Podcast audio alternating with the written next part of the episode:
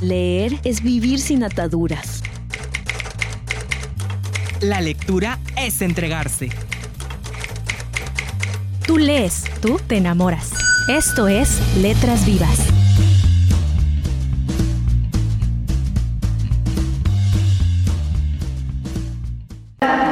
Entre los años 1966 y 1975 fue profesor de las universidades de La Plata y de la Universidad de Buenos Aires. Desde 1990 es profesor en la Universidad Autónoma Metropolitana en la Ciudad de México y es investigador emérito del Sistema Nacional de Investigadores de, Investigadores de México. Es Premio Nacional de Ciencias Sociales recientemente. Ha sido profesor visitante en las universidades de Austin, Duke, Stanford, Barcelona, Buenos Aires y Sao Paulo. Obtuvo la beca Guggenheim, el Premio Casa de las Américas y el Book Award de Latin American Studios Association por Culturas Híbridas, considerado en 1992 el mejor libro sobre América Latina. Entre sus obras destacan también La globalización imaginada, Diferentes, desiguales y desconectados, mapas de la interculturalidad, La sociedad sin relato, Antropología y estética de la inminencia. Sus obras han sido traducidas al inglés, portugués, francés, italiano y coreano, entre otros idiomas. Actualmente, su investigación se enfoca a la lectura, a los nuevos modos de leer y para eso lo tenemos hoy en este espacio y le damos la bienvenida.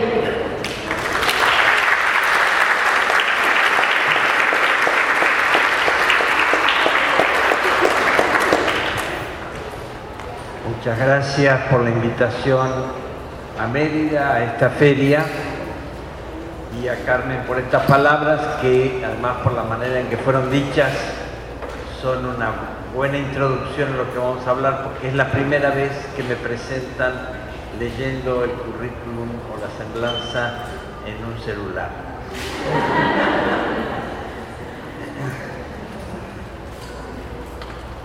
Eh, quiero contarles algo de la investigación que estamos haciendo en la Ciudad de México en los dos últimos años y que tiene mucho que ver con eh, este lugar que hoy nos reúne. Viendo muchas ferias de libros en distintos países, podemos dudar de los temores de editores y libreros de que van a tener que cerrar sus negocios, porque las ferias tienen una vitalidad, especialmente los fines de semana, pero en general un modo de sociabilizar y queremos en parte analizar eso. Pero partamos de la preocupación de tantos responsables de la producción y la venta de los libros. Cerrarán las librerías, se seguirá leyendo en papel. ¿Cuál es el futuro del libro? ¿O acaso van a ser sustituidos por las pantallas? Hay dos caminos, podríamos decir, para responder a esta pregunta. Un camino es histórico, ver qué ha pasado con las industrias culturales en distintas etapas. Lo que encontramos es que cada vez que apareció un nuevo soporte para la comunicación cultural o un nuevo modo de desarrollar eh, la cultura, apareció para algunos como amenaza. Cuando surgió el cine, se pensó que el teatro iba a desaparecer cuando a mediados del siglo pasado irrumpió la televisión, muchos decían se van a acabar las salas de cine. Siguió existiendo. Eh, cuando en el año 85 aproximadamente en México aparecieron las videocaseteras, las tiendas de venta y renta de videos, también muchos pensaron se acaba la televisión se acaba el cine. Y así con cada nuevo soporte se ha visto que eh, el anterior o los anteriores que se le parecían eh, podrían perder vigencia. Esto ha ocurrido muchas veces. Eh, yo me acuerdo hace unos 15 años, todavía se usaba una expresión cuando uno quería cambiar de, tema, decía, bueno, voy a cambiar de cassette, ¿no? ya no hay más cassette. Eh, eh, el, propio lenguaje va registrando esta obsolescencia de algunos soportes, algunos recursos que nos parecieron novedosos en un momento. Y a veces el que desaparece no es el último o no es el penúltimo, sino alguno más viejo, o no desaparece, sino que coexiste en condiciones desventajosas en otros casos, eh, y eh, se reformula, diríamos, la ecología de la comunicación.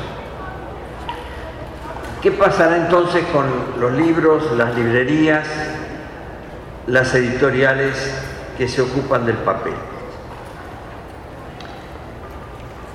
Un camino es este histórico para pensar cómo se transforman las industrias culturales y una primera conclusión que nos da es que por lo general las industrias culturales coexisten con las precedentes o desafían los formatos anteriores para que se reubiquen en esa nueva ecología. El otro camino es encarar las encuestas sobre lectura, que son las que más suelen alarmar. En México se hicieron dos encuestas nacionales de lectura, muy tardías si pensamos, la primera en 2006, la segunda en 2012. Las dos dieron casi los mismos resultados.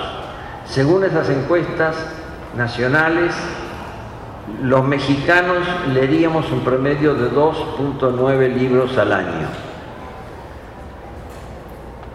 ¿Qué significa leer 2.9 libros al año? Que no los leímos completos, ¿qué pasó? No? Eh, en ese mismo periodo, 2006 a 2012, el uso de Internet subió en México de 24 a 43% de la población. ¿Para qué usamos Internet? Para leer y contestar correos, para realizar trabajos escritos, para leer información, periódicos, revistas, etc. Es decir, la mayor parte de las actividades que hacemos en Internet es lectura y escritura. Pero esos recursos no aparecen en las encuestas. Hay muy pocos países, un ejemplo sería España, que han incorporado en los tres últimos años los recursos digitales como escenas de lectura y preguntan todavía solo cuantitativamente. Tratan de medir cuánto se lee, cuántas horas, cuántos minutos pasa por día frente a la pantalla y qué lee. Pero una propuesta que queremos hacer en esta investigación que estamos realizando, que de hecho estamos ya acabando, eh, es modificar la pregunta. Muchas veces en las ciencias sociales, cuando nos estancamos en el conocimiento, el problema no está tanto en las respuestas que fuimos consiguiendo, sino en que seguimos formulando preguntas que ya no son pertinentes. Y por tanto, lo que estamos averiguando no es lo que está ocurriendo en la sociedad. Con la lectura está ocurriendo eso. Estamos preguntando solo por la lectura en papel. Definimos incluso al lector el concepto que organiza la encuesta teniendo en cuenta cuánto leyeron, es lo que preguntaba la encuesta nacional de 2012, cuánto leyó el día o la semana pasada y los que leían menos de 30 minutos por día libros no eran lectores. Solo se consideraban lectores aquellos que leían al menos 30 minutos. Muchas otras encuestas hacen lo mismo. La encuesta brasileña de lectura pregunta cuántos libros leyó en los últimos tres meses. Y si alguien dice que ninguno, no es lector. Y no se preguntan sobre otros eh, lugares donde se lee y sobre la manera en que se lee. De eso quisiéramos hablar en esta tarde.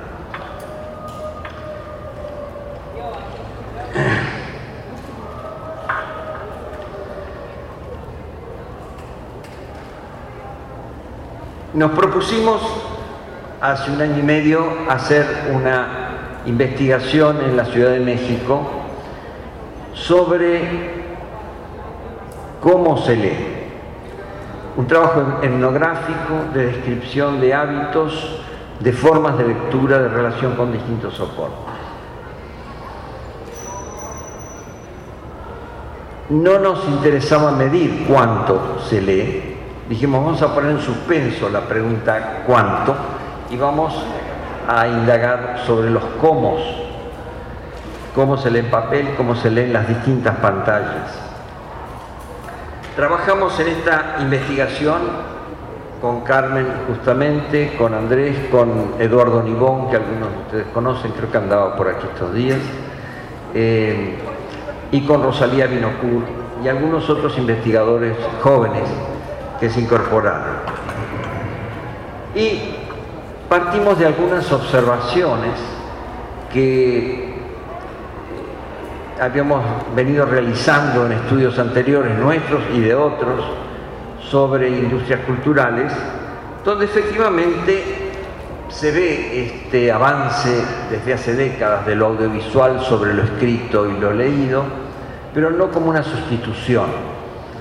Y partimos también de algo que habíamos advertido en una investigación anterior sobre jóvenes, sobre hábitos culturales de los jóvenes, especialmente los jóvenes llamados emprendedores o trendsetters, eh, estos jóvenes con mucha iniciativa para armarse su propio trabajo, su propia mini empresa, su pequeña forma de producción cultural, y encontramos que los jóvenes nacidos luego de los años 80 del siglo XX van conociendo libros, diarios, revistas, junto con las computadoras y los videojuegos. Las pantallas el papel son para ellos, desde los primeros aprendizajes, escenas en interacción. Y no hacen este tipo de diferenciación que hacen las encuestas de que se leer el leer en papel. Para ellos la lectura, la obtención de información, ahora vamos a hablar de para qué se lee, todas las finalidades que se persiguen al leer están constantemente vinculadas forma simultánea con el papel y con las pantallas. Y vimos, buscando encuestas de otros países, que incluso en el país de mayor producción audiovisual, el mayor exportador del mundo de industrias audiovisuales, Estados Unidos, donde los dispositivos electrónicos son clave para el acceso a la cultura, un estudio del Pew Research Center de 2012 revela que el 19% de los estadounidenses posee un ebook o libro digital y el 19% una tableta. En total, el 43% de los mayores de 16 años ha realizado lecturas largas en formato digital, 31% de lectores constantes de noticias y 16% de lectores de revistas y periódicos. Según los resultados de este estudio, aquellos más propensos a la lectura digital adquieren un perfil que los diferencia de los que leen solo en papel, pero no necesariamente porque se alejen de la lectura impresa. Quienes usan dispositivos con pantallas son lectores de más tiempo, lo hacen con más diversidad de motivos y consumen libros en diferentes formatos, digital, en papel y también audiolibros. Además prefieren comprar libros que tomarlos prestados. No sorprende entonces que el promedio de libros leídos por un lector digital al año haya resultado mayor al de quienes solo leen material impreso. Los primeros leen un promedio de 24 libros y los segundos, los que solo leen papel, 12 al año. La media de libros leídos por los lectores digitales es mayor entonces, tanto en pantalla como en papel. ¿Para qué se lee? Hay una larga historia acerca de lo que técnicamente se llama la literacidad, o sea, la capacidad de leer, la, aptitud para la lectoescritura. Esta aptitud ha sido muy valorada, como ustedes saben, en la educación, es central, también en políticas de desarrollo, en formación de ciudadanía, no solo por los gobiernos nacionales, sino por los organismos internacionales como la UNESCO, el PNUD, etc. Y efectivamente la lectura se fue volviendo, sobre todo a partir del siglo XIX, principios del XX en Europa, un poco más tarde en América Latina, un recurso básico para obtener trabajo, para desempeñarse en el tipo de modificaciones técnicas, de aprendizajes que se requerían luego de que la población iba dejando el campo, pasando a las ciudades y eh, se iba incorporando a la industrialización. El objetivo fue cambiando según los requerimientos de distintas etapas del trabajo y de la vida social. El prestigio de la lectura y escritura se asociaban a la adquisición de una cultura general útil en algunas profesiones, aunque no indispensable en las primeras etapas de la industrialización y de los servicios cuando no se necesitaba el saber de los libros para trabajar en la construcción o en la línea de montaje de la fábrica. La crisis, la llamada crisis de lectura, más reciente, se produce cuando el trabajo por computadora y la comunicación por Internet requieren otros modos de leer y escribir. Estudiantes de carreras técnicas o superiores, ejecutivos de empresas y dirigentes políticos no son lectores en ese sentido moderno que venimos de decir. Una especialista francesa en estos temas, Anne-Marie Chartier, dice, saben leer y escribir muy bien, ya que trabajan durante toda la jornada con pantallas y teclados, pero se burlan de las faltas de ortografía, se expresan con una jerga profesional comprensible solamente para iniciados, leen poco los diarios, no compran novelas salvo policíacas, leen historietas, revistas de deportes, pero no leen literatura. En otras profesiones sabemos que se lee mucho, ingenieros, abogados, técnicos, comerciantes, periodistas, políticos incluso en algunos casos, tratan todo el tiempo con información escrita, se hacen cálculos, se consultan bases de datos, se envían correos y se redactan informes. Pero no se recurre a los libros de historia o geografía, por ejemplo, para aprender lo que se puede encontrar en Google o en Google Earth es lo que vimos también en estos estudios sobre jóvenes, sobre emprendedores o jóvenes creativos, que muestran que su vida se organiza con muchas formas de lectura, pero con una característica que tenemos que pensar ahora un poco, que es la discontinuidad, la fragmentación. Uno de los hallazgos que, encontramos en el estudio sobre estos jóvenes es que en parte por la inestabilidad del trabajo, por las innovaciones tecnológicas, trabajan por proyectos. Seis meses en un equipo, después tres meses en otro, tres meses sin trabajo, después en otra actividad, incluso modificando su perfil profesional, adaptando el currículum, eh, ocultando a veces si tuvieron una maestría que les puede impedir conseguir un trabajo, en fin, haciendo lo que haya que hacer. Y encontramos en la lectura algo semejante un subgrupo de nuestra investigación que encabezaron eh, una escritora con formación en ciencias sociales eh, mexicana, Verónica Gerber, y una antropóloga chilena que vino a trabajar con nosotros, eh, Carla Pinochet, observaron que estos jóvenes creativos, sobre todo trabajaron con escritores y artistas visuales, leen por proyectos. En vez de elegir qué y para qué leer de acuerdo con los cánones escolares o de la alta cultura, van leyendo según sus necesidades coyunturales, para cursar una materia, postularse para obtener una beca o financiamiento para una exposición o un trabajo, para comunicarse con sus amigos. Estas motivaciones variables corresponden y en parte explican el aumento de las lecturas breves, discontinuas, más próximas al zapping televisivo, o digital que a las prácticas lectoras lineales de textos completos valoradas por la formación escolar. Como les dijeron a estas investigadoras algunos productores culturales, escritores, artistas visuales, consideran que pueden ser más productivas lecturas de muchos principios y pocos finales. La computadora y los celulares contribuyen a este estilo en el que los soportes para leer son usados como centros de operaciones para múltiples tareas se concentran no solo los textos y materiales de diversa índole, sino también las herramientas para gestionarlo. Una entrevistada dijo, Tienes 17 ventanas en la computadora, tres libros abiertos, una llamada telefónica, la música sonando y el gato entrando. Y te acostumbras, ya no es ruido, sino lo cotidiano. ¿Para qué leer? En una serie de estudios que ha venido realizando una organización internacional que se llama PISA, pero que tiene especialmente sede en España, cuando trabajaron en la encuesta de 2009 sobre lectura en España, comenzaron a incluir los soportes electrónicos. Y esta decisión los llevó a redefinir la noción de textos y de los procesos mentales que los lectores necesitan para abordar esos textos. La pregunta inicial no es cuánto se lee, sino cómo se ejerce lo que ellos llaman la competencia lectora, que no consiste en memorizar conocimientos, sino en adquirir destrezas para localizar, seleccionar o interpretar la información.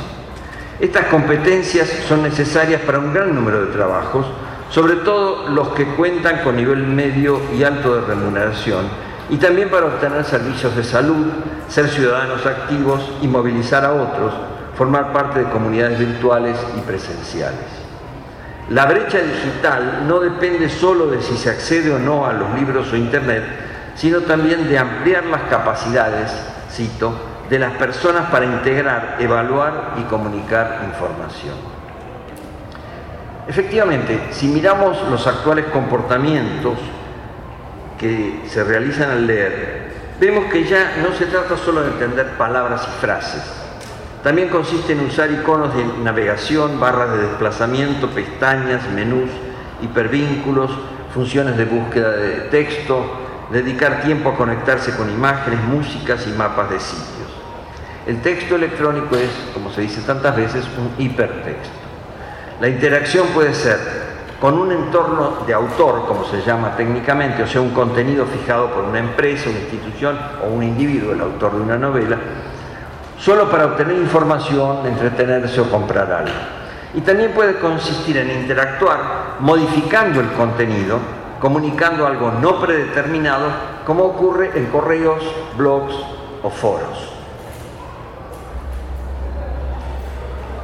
En estos casos, el lector llega a ser autor, diríamos que el consumidor produce. A la luz de estos datos y de una atención cuidadosa a los modos actuales de leer y usar lo que se lee, cabe revisar la pregunta que intranquiliza a editores, libreros y maestros. Si cae la, la, venta de libros, diarios y revistas, ¿significa que se lee menos? La observación etnográfica e histórica indica que no descendió el tiempo de lectura de noticias, relatos, información de las ciencias y las técnicas. La gran modificación reside en que no se hace principalmente o solamente en los soportes tradicionales, ni en los recintos destinados a esos fines, como las bibliotecas, salvo la casa y las escuelas que siguen teniendo un lugar muy importante. Tampoco se lee del modo lineal y con los objetivos de distinción simbólica y cultura general que se atribuyeron a la lectura y la escritura en los siglos XIX y XX. No podemos, por lo tanto, limitarnos a diseñar encuestas con las preguntas que interesan a los editores, los libreros y a quienes nos formamos leyendo. Es interesante lo que cuenta el mejor especialista francés, Olivier Donat, en estos temas de no solo de lectura, sino de consumo cultural. Él cuenta que desde el año 73 en, Francia vienen realizando encuestas sobre consumo cultural es muy interesante ver cómo las fueron modificando a partir de que aparecían otros recursos para consumir cultura o relacionarse con ella o crearla. Y él dice algo que todos los que hemos visto o, hemos tratado de hacer encuestas de lectura sabemos, o encuestas de consumo cultural.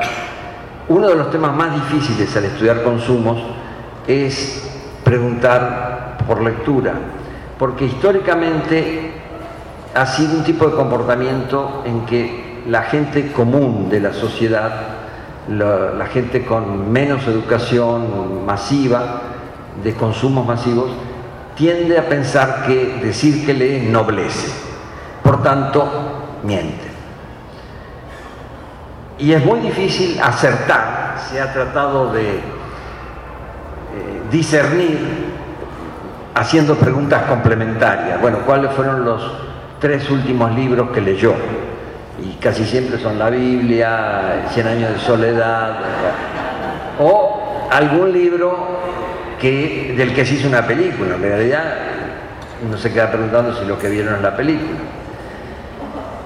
Y Olivier Donat dice, es curioso que desde hace una década más o menos, cuando se pregunta cuántos libros leyeron, la gente miente menos.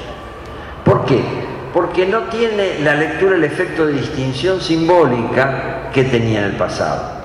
Entonces, más bien, si me quiero diferenciar de otros, será por el tipo de iPhone que uso, eh, la ropa u otras informaciones que puedo portar en mi persona o en el tipo de relaciones de lugares que visito.